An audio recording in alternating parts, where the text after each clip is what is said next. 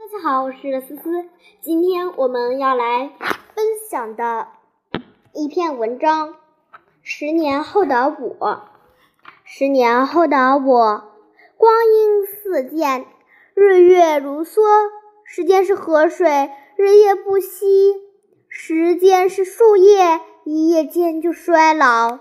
据说时间走得飞快。你是？一个女孩突然说道：“这是哪里？”我奇怪的问：“这……这是十年以后了。”那个女孩回答说：“你叫什么？为什么出现在我的床上？”女孩又奇怪的问：“我是……”我是思思，那你是谁呀？我和你的名字一样。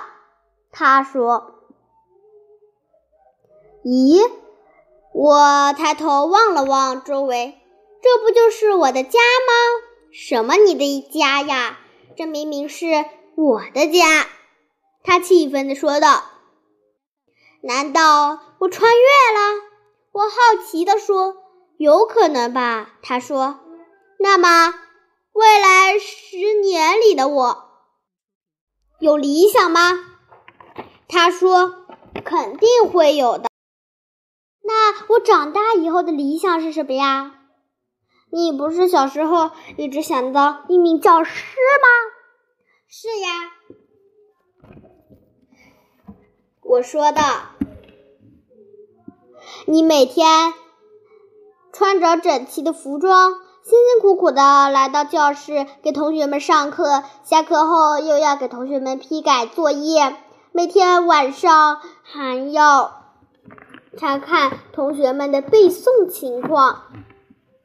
啊，原来当教师这么累呀！而且。你不但你有理想，成绩也下滑了。在你二十岁的时候，而且成绩也下滑了。在小学的时候，你数学常常考八十分，虽然提升了，但是还是有一点小差错。语文天天都是八十分，从高分落到了低分。啊！我为什么有个好的理想，却没有一个好的成绩呢？我问道。我也不知道为什么，反正我知道你是每天的上课不听讲，作业胡乱写，一直都不坚持背诵，老是受到老师的批评。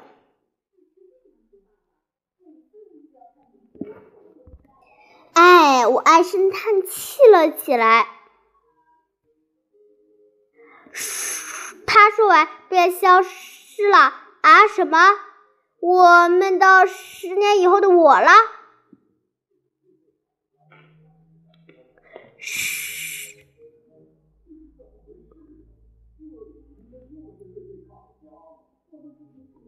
原来都是一场梦。我摸了摸自己的大脑袋。说完，我看向了闹钟，呀，十点了。我心中，我看向闹钟，呀，已经七点多了。我赶紧拿起笔，好好读，下定决心好好读书，好好学习。